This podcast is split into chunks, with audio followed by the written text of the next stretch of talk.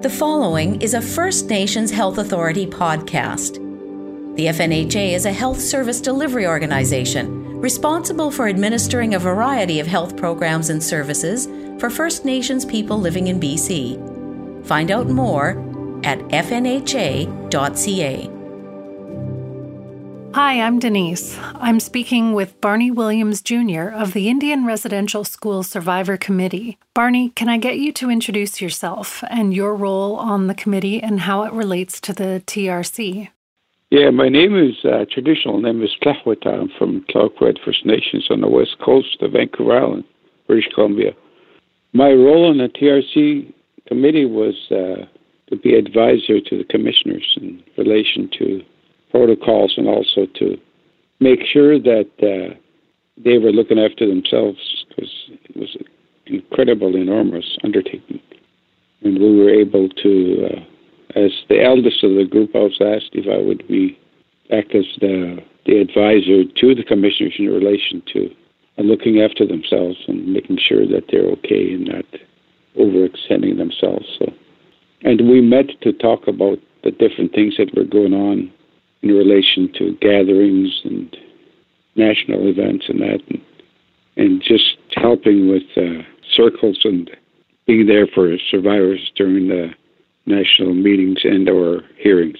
Today is Orange Shirt Day. Can you tell me what this day means to you personally? Orange Shirt Day for me uh, is a is a day that I can reflect on my own journey, on my own experience, and uh, the things that I endured during my tenure in residential school. I entered residential school in 1944. The, one of the things that Orange Shirt Day reminds me of is uh, arriving there and then them taking our clothes away and then putting uniforms on us and never seeing our clothes again until we went home. It also is a, a time for me to reflect on the tremendous pain that I suffered as a youth, as an adolescent.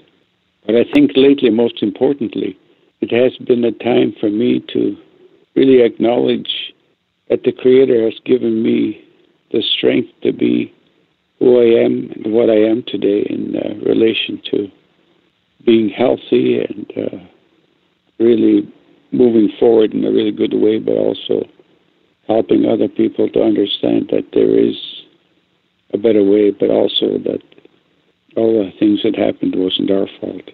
So it's reminders of all those things, but also reminders of good things that have transpired from it and the prayers that I have for other people.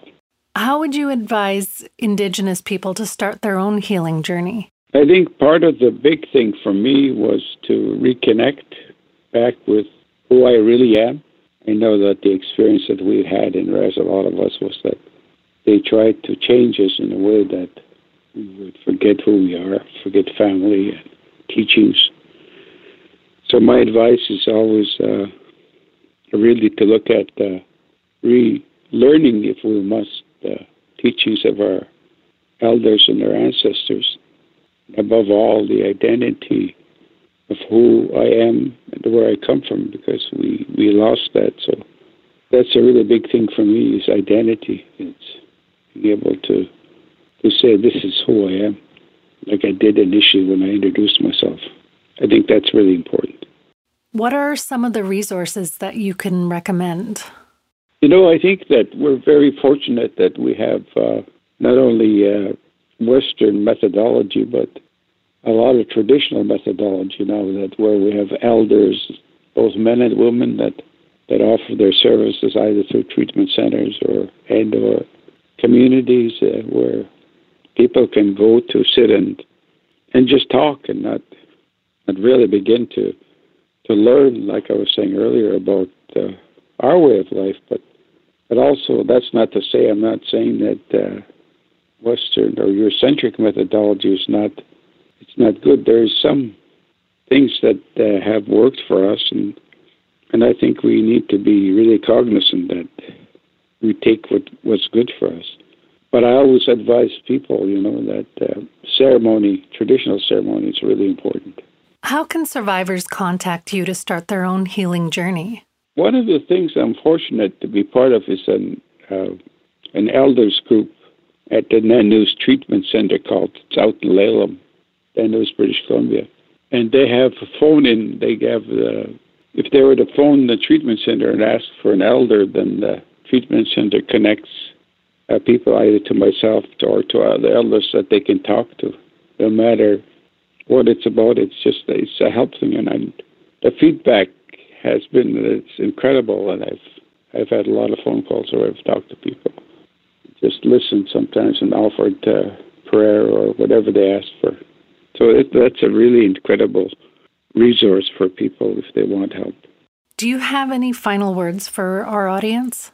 I just want to leave just by saying to all the survivors throughout the country a word of encouragement that that we're still here. Uh, like I said earlier, it wasn't our fault, and I think that uh, for all of you, that uh, I pray that you will find that space and time to to deal with all of the things that happened, and not to be afraid to to look for help and go see elders above all, and if you have an opportunity, go to ceremonies and, and uh, to find out who we really are. So I just want to leave those bit of words for all of you and send send all of your love and prayers wherever you are and whoever you are. Go, make. Thank you so much. Thank you again so much for doing this.